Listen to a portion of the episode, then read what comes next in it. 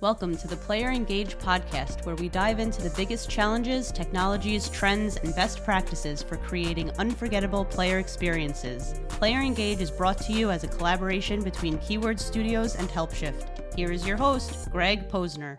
Hey, everybody. Welcome to the Player Engage podcast. Today, we are joined by Arseny Lebedev, a seasoned veteran in the gaming industry. With over a decade of experience, Arseny's journey began as an intern at Large Animal Games later founding Signus Labs in 2009 and making a mark by developing casual games and partnering with top publishers. Arseny's expertise spans over managing live top grossing games, leading game strategies at EPAM, and heading a studio at MZ. Currently, as the co founder and CEO of Original Games, Arseny continues to innovate, especially in mobile games. Arseny, welcome to the show. I'm excited to have you here and about this conversation. Anything you want to say about yourself? Uh, I mean, I think the the biggest thing the biggest thing about me is uh, I've been an entrepreneur and kind of a founder my entire career, essentially, right after college. Um, and I think that gives me a kind of a unique viewpoint and a unique opinion. I'm very opinionated, so if you're listening, keep in mind that uh, that's that's my point of view. I've always worked for myself or or, or some investors. I love it, and it's not often I get someone that uh, has resided in Jersey for a period of time, like myself, lived in Hoboken, like myself. So it's nice to be talking to someone from that perspective. But uh, I like what you said. You uh, you're you were business oriented from the beginning, and, and, listening to some of your background, you you after your first job, right at Large Animal Games, where you were an intern, you, it's an interesting story. Whether we have time to talk about how you got that job or not, but you then went into your family business, which had nothing to do with gaming, but but you learned a lot there, and maybe you can kind of give us an experience on what learnings you've got in an early age from that family business. Yeah. By the way, I think we were neighbors in Hoboken. Some at some, we were very close. I mean, everyone's a neighbor. It's a small town. Everyone's yeah. You, everyone moves years. from like ten apartments, one to the other to the other. Yeah, it's a yeah. wonderful little town that's way too expensive now. Nowadays, too expensive. Yeah. So I think like one of the one of the key th- so there's there's there's two takeaways and i don't really i don't talk about this a lot but right after college um, i had a period when when i worked for a family and the business was components for renewable energy for solar energy but for me it was like you come out of business school and you go into essentially like a sales a, a, a full like turnkey sales role so um, prospecting, do, doing the the legal piece, and then going through the that that the contracts are actually uh, done. Um, and it's a it's a very tricky kind of scientific business. So a lot of times there would be disputes on quality and all, that kind of stuff. So that was a really cool experience where you just get thrown right in, and you know I'm I'm thankful, and at the same time you know not thankful that um, that level of stress right after college. I think that the second piece though is that that afforded me a lot of travel. I had to travel a lot, just as the business was international, and it's like, you know, you get hit, you get hit in the face with a bat, but it, really was good. Like it's it's a it's very good, and I recommend anyone that is starting out throw yourself into the deep end or just travel as much as you can to places that have a good standard of living, so the same standard of living that you have, but like the the mindsets are so different. So for me, that was like Southeast Asia and Asia in general, where you know high standard of living, same as same as in Hoboken, um, but but how they got there was just very different from you know how, how we all got there, and that that really set my path. Um, and, and set me uh, uh, thinking that you know there isn't just one way of doing anything. You know, if, if if all these places have the same stuff we have, but it's it's like everything's different. What I find one thing I always like to talk to people about is what they kind of aspired to be when they grew up, when they were in grade school, right? Not everyone plans to do what they're doing. And you for for college, right? You went to Stevens, which is a really good technical institution. Did you uh, imagine that you were going to come out of there being doing contracting and QA work for your for your family, or was that kind of like a out of left field? Like, oh, now all of a sudden I learned all this technical stuff I'm doing contracting work. I think the uh, the point was I've always played games and I, I really like games. Um, and I told myself so when I when I was an intern back back in the uh, so I was an intern still in college and then I had a couple months after where I was still at large animal. But but I think I told myself at some point it's like hey if, if i can do these three things at this company then like this is probably what i should just do. And I kind of fell in line with what um, i've always wanted to do. It, i think it's more about it's not like uh, you know i want to be an astronaut because i like space i think it's like i want to do games because i like the, the people like i like the atmosphere yeah it makes sense is there a game going back to your your childhood that you first played that was like I need to do this for a living. This is what this is the hook that you got. Yeah, I, I mean, I don't know. Like, I the, the, I always think back. Like, what am I? What what are the the things that you're into? So, like for me, it was it was all the, it was all the point and click adventure games, and you know, I like to tell people that I learned how to speak English playing LucasArts games. Um, and it's funny this over this holiday, I was replaying um, some of those games, and I wrote uh, one of the designers an email just cold email and he responded like thanks you know um, that was really cool um, so i think it's i think it's these like linear old school adventure games and it's also um, the doom or like the build engine games they were just so extensible and, and you could just you could change them and, and, their lives are you know i still play doom i was playing doom on friday um, i think those those are super inspirational games and i don't know if that's like a, a sign of the times but like Roblox is basically the same thing. Um, and, and, you know, there's kids growing up on it now. Yeah, a lot of cool games are starting to come out. I feel like as platformers for kids that are, are both educational as well as a great way to kind of just get them playing. I, I have a, a five year old and we've been playing Lego Fortnite, and it's just a great opportunity to teach them oh, yeah. the mechanics and, and teaching. And I think a it's a great one. way to bring the younger generation into uh, playing games. I think I think our Doom is there Fortnite and whatever is coming out these days. You like to travel. You mentioned travel. So so you've traveled for work. You traveled for your, your parents' job, right? Um, you are now from New Jersey. You you've moved to Lisbon, which is quite the hike, quite the uh, the jump across the ocean. What is an experience like going from both New Jersey, New York, which is a fast fast pace of life, to a place like Lisbon, where maybe it's not? Was it a, a shock to you? How did you manage so that? We, we should back up. So, kind of in my career, um, after the states, uh, when I sold that that business, uh, that my first business, I, I, essentially I was spending more time in Russia and in Eastern Europe than I was in the U.S. Um, and I eventually ended up moving. And I mean, I get I like I have a bunch of property there, so I guess I lived there for a while, a couple couple years full time. Um, and then then when the war started, we moved here.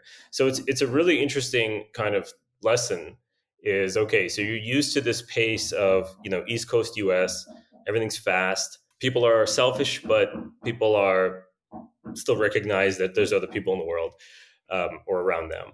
Um, and then there then, then in russia you know there had its own it has its own issues. Standard of living is different. Uh, kind of economic situation is different. And then you know uh, i guess western europe where it's very very different um, so I thought I was pretty good with moving and all that, and it's it's it's it's a challenge when the when the pace. It's like when standard living pace, kind of folks' economic situation, all that stuff. That that's actually really important, and I think that's that's to answer to your question. Is like it, it's a it's a challenge not for not for oh like okay I'm living next, next to the ocean now. It's like no, it's a challenge on how how the people here grew up and, and what what are norms for them. Um, and I wanted to I wanted to use this example um, so in New York, and if you're from the East Coast, when you line up, like crossing the street, waiting for the light, it's completely fine in the states to to just skip skip the line because you you want to get across fast. In Russia, that's rude. What are you doing? Even though everyone's still in a hurry. Um, I don't know what it is in Portugal. I, like I, I think people just hang out waiting whether it's red light or not. Um, but that's the point. It's like even those little things you got to notice. Because um, I'm not I'm not intending to be rude. I just want to cross the street, you know. Um, sure. And you might you might get a an earful from somebody. Hey, you know what are you doing? Um, those kinds of, life, things right? they add up.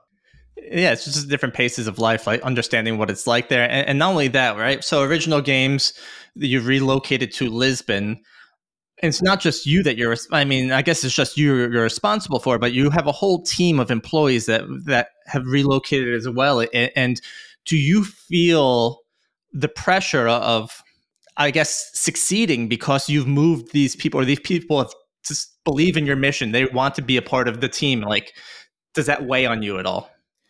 So, I, I mean, yeah, this is it's a multi-part question. So, I think, and, and we can talk about the, the our decision-making process, why we picked Portugal, and, and all that. Um, but I think it, my biggest motivation for for staying here right now is because I, you know, we moved all these people. Um, the, the company, uh, we have a very kind of remote, you know, workflow. We can talk about that as well a bit later about my my whiteboards that are standing there empty. Um, but it's like there's you definitely are way to stay here and it's not like take care of your flock but it's like you know if if, if this is our mission then then i got to be here as well. Um, we, we moved about um, tw- tw- like it's going to be like 25 people this year so we moved 22 and we have i think two more moving um, slowly trickling in. Um, but i think overall for the business it was it was a good decision. For my mental health i don't know but you have time to resolve that. That's uh, yeah yeah a lot of a lot of time here. We kind of jumped ahead, and I want to keep talking about original games, but let's let's back up to to Arseny kind of going through his his career, right? So you uh, you worked at Large Animals, right? Then you started your own company, um, Signus Labs, in 2009.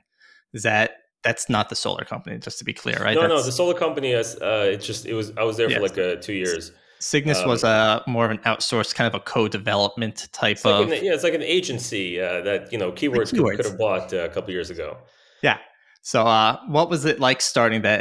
And like, do you feel that working with your parents or your family's company set you up for success because you worked on contracting, you worked on all these big deals, like international travel? Was that all kind of helping push you towards? Yeah, yeah. I think I think the the biggest takeaway, and for folks that aren't deep in business may, may not agree or may not or i mean may, whatever but the point is um, business is business it's very transactional. Uh, goodwill only goes a long way and goodwill expires fast and i feel like business is about transactions. So when you're starting your own business it's you know it's it's all about transactions. And, and i jumped um, I had a good I had a good foundation because again, like I was doing like seventy five million dollar um, deals from Europe to China, you know, and I was 22 or something. So, so I got, I, I got in very, very quickly uh, with Signus. Our first client was, um, um, well, one of the first clients was Zynga. I, I don't want to, we had a, I think we had, uh, it was iWin, if you guys remember, and then Zynga, very, very good, uh, you know, incredible people that trusted me. Um, and I think we did a, a good job, but that was a lot of money that I hadn't seen, you know, in a bank account that I had access to. so uh, that was that was good, and I think like I just again I just took a plunge, um, and it it worked out. So you sell that business to EPAM. EPAM, you work for them for a couple of years. You decide, hey, I'm going to go work at a studio. I'm going to lead a studio at Machine Zone or MZ at the time. Uh, how how is that experience? How does so? I think um, with EPAM is like it's an incredible company. Uh, for me, it was like, hey, we had 50 staff, and then now, you know, it was like 20,000 at this company. It was very different, um, and I wanted to, I wanted that fast pace. I was, I was just turned 30, so I, I just, I wanted that fast pace, and it, it was slower in this kind of corporate environment. But it, but like you know, the clients there were, you know, massive, um, and the budgets were just, you know, we had, we were like well, I can't say how much they were billing, but it was like you know you're billing four fi- four figures an hour. It's like oh my god. um, so that that is that was a very different um, atmosphere, uh, but my personal growth was was super slow. So um, we you know we kind of struck up a, a deal or, or, an understanding at Machine Zone. Wanted to so at the time like it was it was peak MZ and you know mar- like performance marketing was was very, was just beginning. It was like performance marketing 2.0. You know, we're at three or 4.0 right now. So um, really interesting opportunity to try to find channels or, or, find new new new game genres. And this eventually what what we were doing turned into a hyper casual. Before that didn't have that name. Um, and that was, you know, I was controlling a P&L. So, was, you know, and the, and the company itself was kind of run like a separate P&L. Uh, so th- that was interesting, and for me, it was like, okay, well, I get to do something new, and someone else is paying for it. You know, as long as as long as we show performance.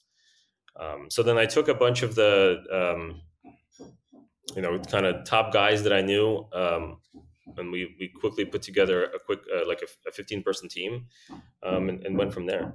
So from Machine Zone, you start original games. And at this point, you have a lot of background. You're technical, you're business savvy. As the co founder, CEO of a gaming company, and this is going to be kind of a hard, maybe a hard question, I don't know.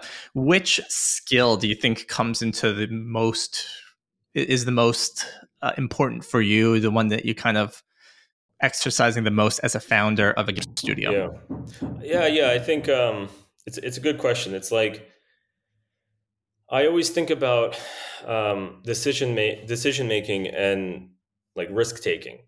And, and what does that mean? Like, well, risk taking doesn't, you know, I, you know, it's not like gambling. It's like you, you, you have to take calculate, you have to make decisions uh, and, and, calculate whether that's just in your own head or, or, or deeper. What a subordinate can't do is what the founder does, or what what the what the leadership does, if if, that, if that's how you say it. So so I've developed a skill about how to kind of make decisions when when things are when there's too many unknowns or like well I have no one else to depend on. If I make this decision, if I make you know like this process of relocation, if we make this decision, what are the, what is the possible fallout um, and, and all that, and, and how do we how do we live with any mistakes we make? So um, that's a skill that I've kind of honed, and, and a lot of uh, a lot of the like unknowns are like that's the skill. It's like how do you how do you find how do you account for the unknowns? That um, and some people call that wisdom. Um, there's there's a morality to making decisions based on unknowns. I think that's just something that you you really have to um, cultivate over time. And you know, you look at junior folks and they they just they don't know what to do and they're going to ask you for a list of actions, um, and you can't do that as a you know as a leader there's no no one else to look at. You need mentors at that point right? Yeah and i mean uh it's it's it's that's another one yeah. That's another interesting point. So a question does come up like how do you come up with lisbon? Yeah yeah so i, I think like we had a couple um we were limited in certain things. Um so, so, like there were there were certain dependencies. So like we needed to make a decision quickly um, because you know there's there's this conflict um, and and we were in the conflict zone and we just I don't want to participate in it at all. We needed to get out of there, and of course it would probably hurt. We needed to go fast because like rapidly the banking system was falling apart. Uh, rapidly they might have been starting closing borders and things like that. So so like conditions for operating a business were rapidly degrading. And again, there's too many unknowns. Like, is that going to be tomorrow? Is that going to be like, okay, well, they, they shut off uh, banking, but it still works. Like all this stuff. So, um, put together like a giant list of sort like country countries and cities that may support tech. And I think the biggest one was okay, well, these guys are coming out of Russia and Eastern Europe, you know, which immediately is like a black mark. So, which countries will be okay with that? Um, so it was basically down to like, uh, you know, Spain or Portugal. We, you know, we looked at a lot of other places. It was basically down to those two, and, and I think the decision, the decision I made, telling myself that I'm going to live with, you know, if this is a mistake, I'm going to live with it. Is that Spain is kind of oversubscribed. I know a lot of folks in Portugal. Let's let's just go there. Um, but I just want to underscore that, like, any any decision like that, you know, you need to get as many inputs as possible. So we had, you know, I had like two law firms um, looking at tax structure uh, on all these places, and it's interesting what mistakes we made. Actually, we can talk about that uh, later. But it's like uh, the decision ultimately was just a wisdom thing. Yeah, and first of all, I mean, credit to you and your whole team, right? You, you acted quick, you moved quick. It's a terrible situation that's happening, and it's fantastic that you were able to kind of get that team, everyone bought in, find a place and relocate because because that's the healthy thing to do. And you might be having your own little growing pains now because of that, but it, but it's probably better than the pains you would have if you weren't doing that. So so that's fantastic. And uh, when it comes to kind of original games, right? You're you're making match three games. You're how, how do you was it because of the hyper casual experience you've gotten uh, previously at MZ? Why do you decide to go the match three route? How, how, does that come about? Yeah, yeah. So we make merge games. So it's a, it's oh, a match merge. Two, Sorry, it's match two. But I mean, we actually started thinking about it as a as a uh, match three. I, I think my idea, and and again, like you know, hindsight is 2020. My original idea was let's look at the the loops of hyper casual games. Core loops, they're very simple, and but, but they like they get you hooked fast, and then build uh, a deeper game around that. So I think we spent a year looking at different game mechanics. Um, we even had some games published um, with hyper casual publishers, and it was like you know it was always okay. Well, we're not going to go deeper with this game. Just do do the next do the next one. But my thesis was wait a second, but the, like there should they should be a hybrid. The, the, you can't just have either hyper casual or casual. It has to be something in the middle. Um, so nowadays, that's like all the hyper casual developers are now hybrid casual developers, and they're all trying to find a, a great sticky uh, core game that they can build out. That's not a traditional puzzle game. So for us, it, it worked out with Merge, um, and we spent kind of you know two two and a half years now, I guess, um, honing how to do those games well without turning them into these massive, um, expensive casual games. Um, and, and I still, you know, we still to this day argue should we should we do this complex meta? Um, should we do like we our our our, hit, our our lead game is like has animals as as the main characters, you know, which all marketers will tell you no, make them people. So I'm sticking by that. No, we should differentiate and and you know it doesn't look like a cartoon. It just you know they're animals. So yeah, I mean it was it's all numbers. The, the, the, easy answer to your question, it's all numbers. We tested this is the one that tested. It had incredible retention. Um, we were able to find a visual for it that kind of tested well on Facebook, um, and it went from there. So I think this is all cool stuff. Are you are clearly monitoring different analytics and, and kind of player data.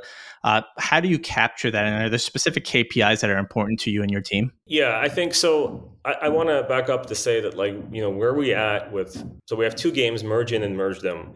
Um, the past maybe six six to nine months, we've been thinking about again this this question about how do you like how do you make the the KPIs of this game look like a traditional uh, casual game, um, but maybe not commit that that same um, team size and all that because we we're just we're much smaller and our uh, our strengths are elsewhere.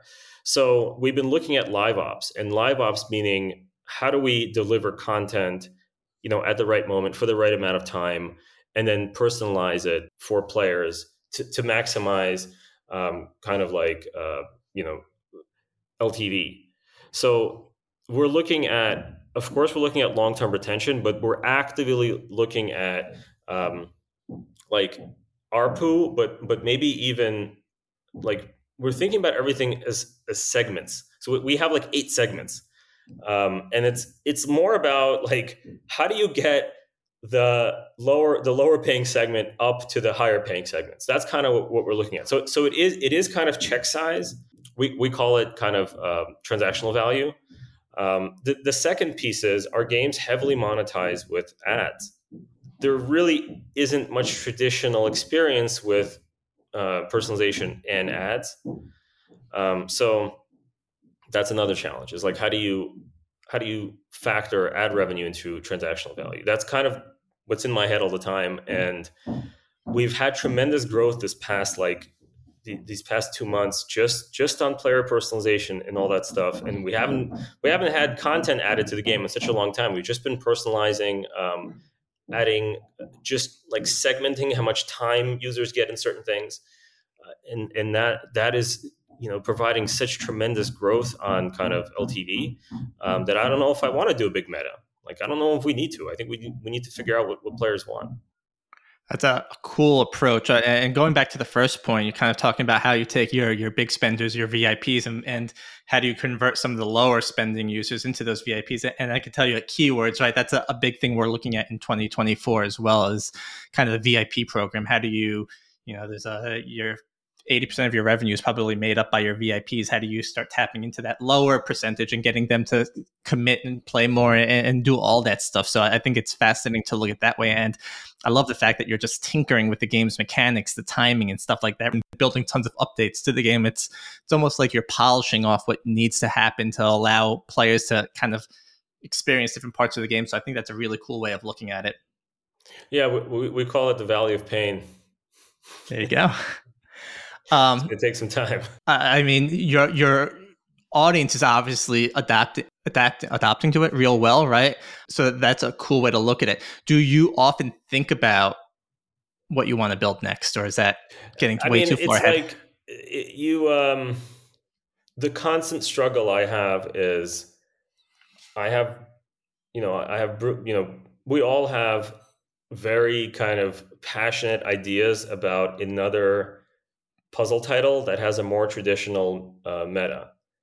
Um, because I think just like with every genre, the stuff in Merge is just so derivative. There's there's nothing like original, um, but uh, it's like I want to get into that. But on the other hand, building more games is just going to build short term profit, short term revenue, and and if I can figure out um, in in one of these titles, how do we with a team our size, like you said, VIP management. Like I have some I have some crazy ideas on that I don't think it involves changing prices, you know, every five seconds, depending on um, X, Y, and Z. I, I think it's deeper, and it's like we just we need to make sure it's it's fair for everybody um, and find a cadence that um, we don't need a 60 person live ops team. Like I think that that's what's more interesting and, and kind of it's not a lower hanging fruit. A lower hanging fruit is releasing 20 more games, just copying you know everything that's on the market. Like I don't, I'm not there right now. I don't think I, I don't want to do that. I would rather yeah. figure out figure this out. Makes sense. And I like again what you said about VIP and and more so around how how you're crafting unique experiences for them, right? It's not about changing prices. It's not about doing that. It's about providing different experiences. Um, uh, we learned about Eve, and Eve, for example, treated all players in the first 30 days as VIPs, letting them know what that experience is like, and then kind of mitigating and doing different things from the players from there. So I think it's a lot of fun kind of guessing and checking. It doesn't require much change to the game, right? It's more about the dynamics and how you handle that. So I think that's really cool. And, and I think it's a great way to take a look at it without having to build more games, because then that's just going to be more and more to manage, right? It's kind of a pain in the butt. It's just I want to underscore how tempting it is to launch something and just raise your raise your revenue every month. But it's again, it's like it's much sexier to get like we had we had such a our our ARPU doubled over the holidays because we we launched kind of very selective sales and we we tuned up our, our holiday balances. That's like such a bigger win, I think. Yeah, for sure. It's cheaper for you in the long run too. It's funny that you, uh, your first client you were talking about was Zynga, and I went to school in Maryland. It was in the town next door to where Zynga started. And it kind of almost reminds me of Zynga because Zynga, for the longest time, I think was just Farmville, and for years and years it was just Farmville. And then eventually they just made so much money from it. Then they kind of branched out into other things. But you know, you focus so much on your core IP, and you make it work, and you get players to love it. And, and rather than releasing more, and more, and more crap, right? You kind of polish it until you're ready to go, and then what Zynga did was release a ton of other games, right? But but I, I think that's a great strategy is polish what you have rather than continuing to build new. Your experiences with your kind of you know you've relocated a lot, you have remote workers, you manage that lifestyle here, right? What are the challenges you're, you're facing when it comes to remote work? Do you have employees that basically, obviously, you got to help with furniture and stuff, but like, how, how do you manage a team remotely? How do you guys keep in contact? I always find that interesting. What tools do you use to kind of communicate with each other? Yeah. I mean, I've always been, you know, first, first business, I, I was remote for years and years. Um, you got to recognize that not everyone is built for that, and not everybody understands the value of like having freaking normal, you know, furniture. Um, I mean, I felt that again when when we moved here. I still don't have a freaking proper desk, and it's you know it's been like a year and a half. Luckily, I have an office, you know, 15 minute walk, but like that stuff is important. So we started kind of lightly auditing to see how, how are, like what equipment are, are, folks using. Of course, we we would supply basic uh, hardware, but but in terms of like software, right? So you know, Slack, uh, we use Google Meet and we use kind of Google Suite. You know, we've been we've been on uh, Atlassian, so Jira and, and um, Confluence forever and ever. R- recently, um, Atlassian launched um, Pro- Project Discovery or something, which is like I think it's like they they cloned um, Airtables. Basically, it'll take your entire backlog and visualize it for like a human being. Um, and it's whenever you have stuff that like just immediately starts working, um, you know that stuff is good. So our, our team has always been using kind of you know a virtual backlog, meaning it's it's just in Jira. There there isn't like the cards don't exist in real life. I remember back in the day when, when all of that software was, you know, like FogBugz and, and all that stuff was still starting. You could have, for example, phys- you could have the physical backlog and you would have a digital one. You know, we've been we've been on digital all the time, and I, I'm always pressuring like, do we need to have this physically somewhere? Because big parts of our team are are, are in one place, um, but they're sticking to um, digital. And, and I, I, like i guess again this is a long answer to, to a small question but it's like you have to get everybody used to every that everything is digital. Like like miro's another one. So that one was like hey guys should we use this miro thing it's a virtual whiteboard for folks that aren't aware and it's like that was immediately everyone's doing everything in that now. The challenge is just folks that are just starting work don't know any of that. And i think that universities are are behind.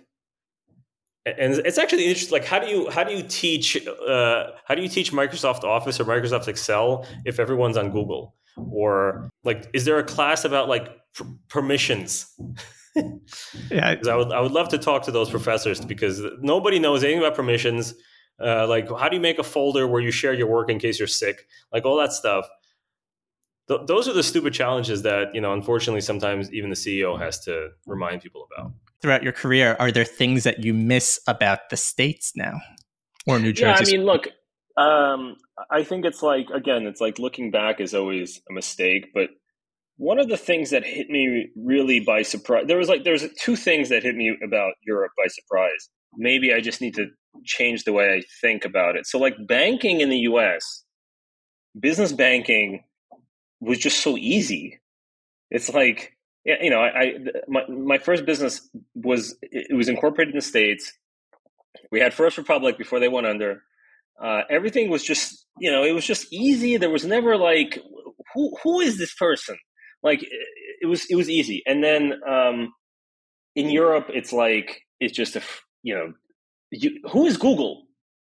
Like this kind of thing, and and that just stops your business until you respond to just some employee at the bank we uh, original games is incorporated now in, in, Singapore, and it's like, oh, we're back to normal. You know, no no like d- business disruptions because you know because of policy or whatever. Everything's great. UOB is a you know great bank.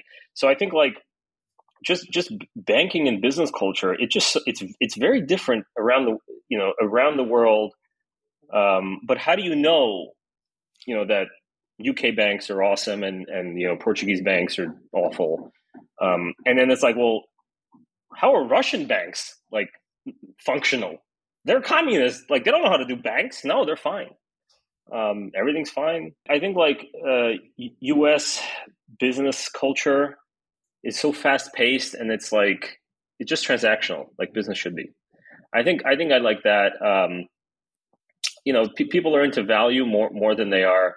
You know, I need to I need to get off work and you know have a beer with my with my friends. I feel like that uh, I miss that a lot.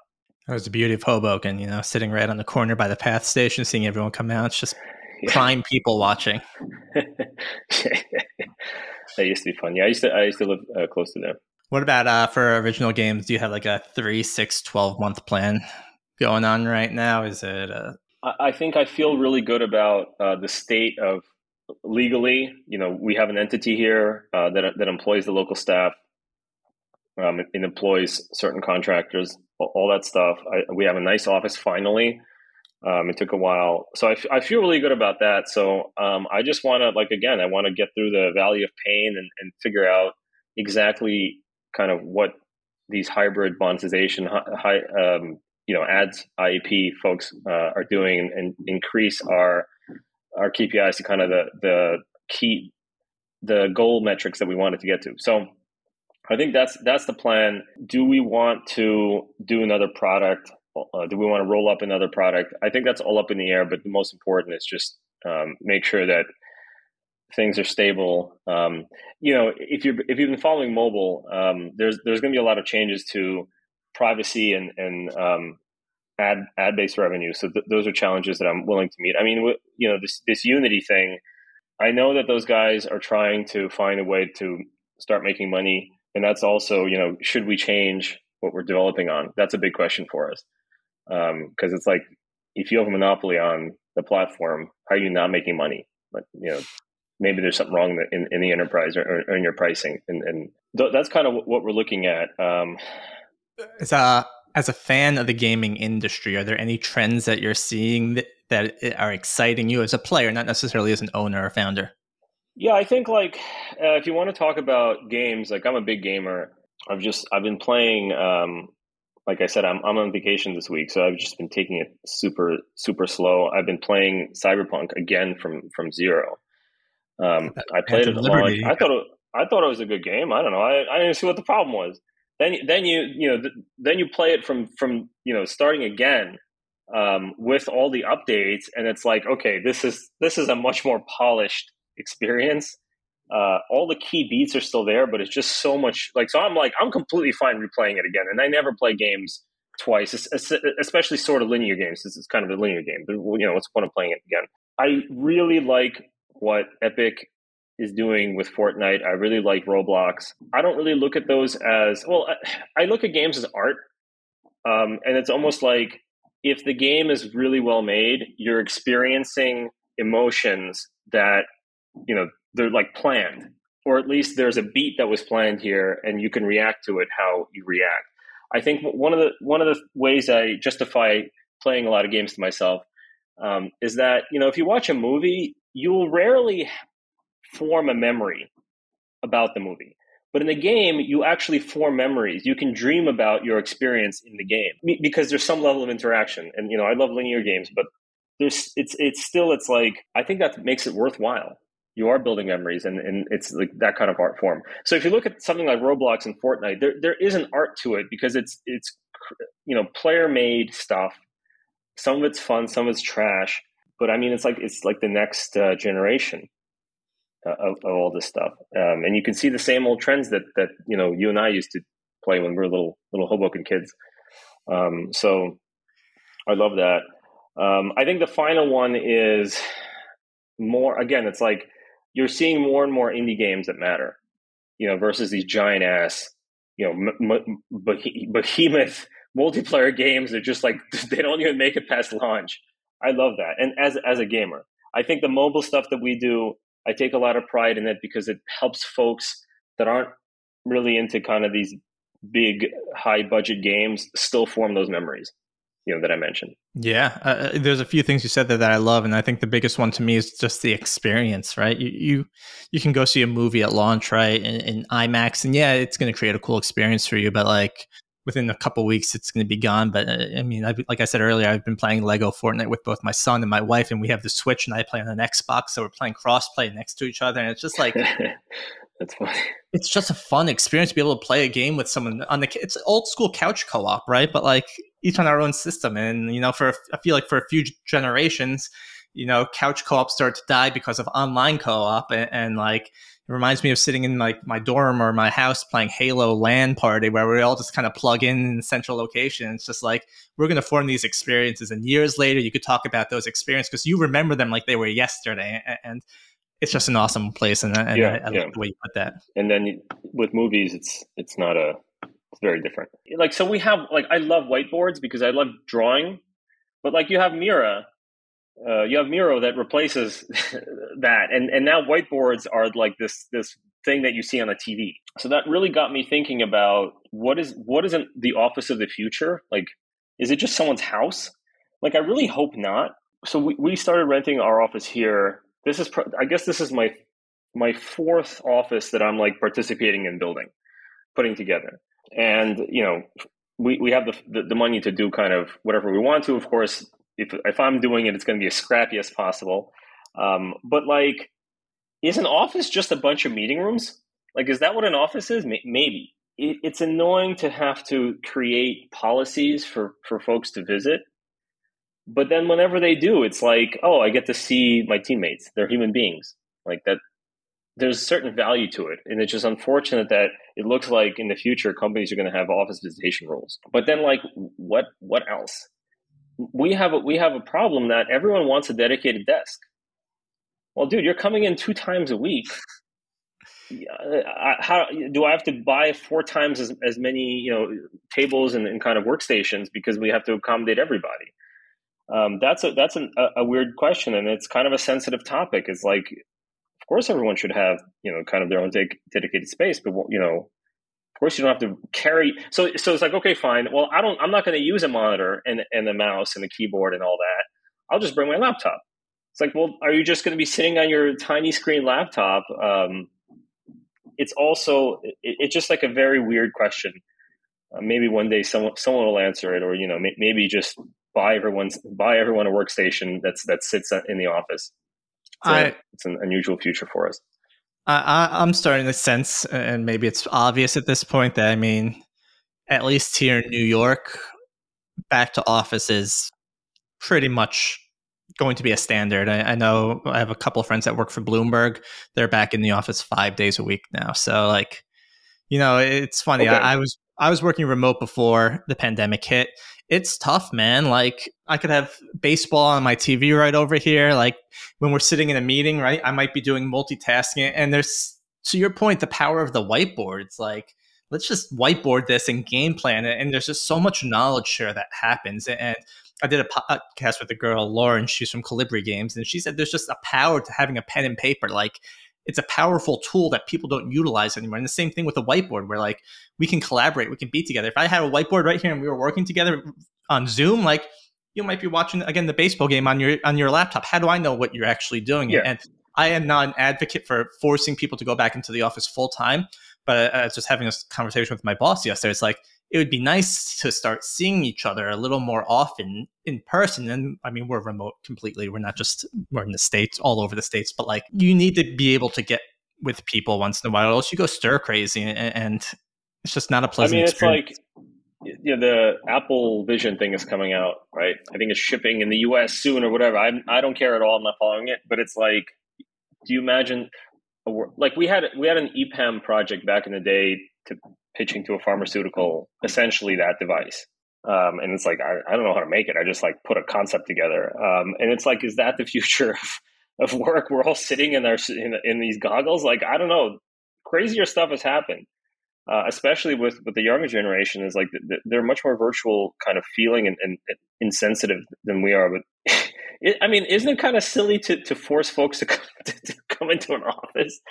Um, I mean, so, and the reason this is, I want to underscore this that like some companies are completely fine being fully virtual.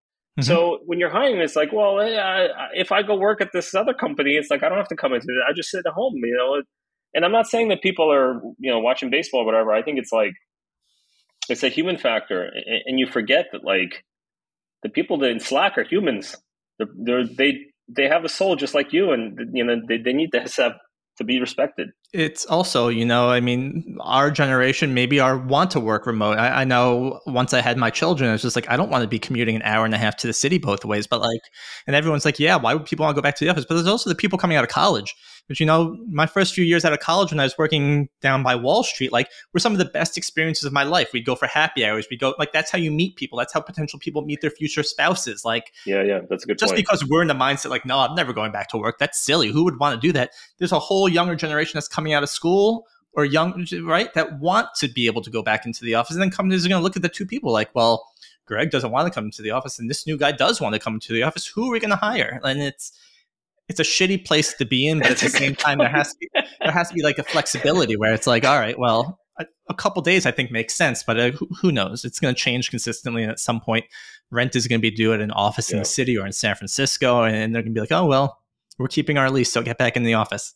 I think like uh, maybe my final thought on this is um, I, I'm I'm very interested in kind of office design, and and I think in the '60s or something there was some study about what is what is a proper office kind of what is it supposed to be?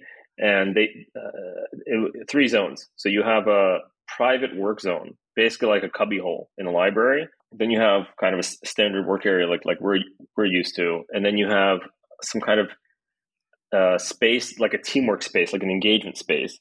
I'm, I'm very fascinated about that idea. I mean for me like I, i'm just sitting there with my headphones trying to uh, not hear anything. I guess you know white noise. But there's some folks that that maybe like that. I mean, but also to keep in mind, like you know, digital artists we have those tablets that are just these massive tablets. Um, so they're they're always stuck to kind of how they're working. Um, and I, and I wonder who's gonna who's gonna find the uh, the the new office of the future. Very curious what that's going to be like. Yeah, especially how we all work together. I, I don't think the Vision Pro is the way to go. I sooner see that with people sleeping on the flight, just watching a 150 inch screen. It's got movie. a two hour battery life. What? Yeah, it's a quick flight.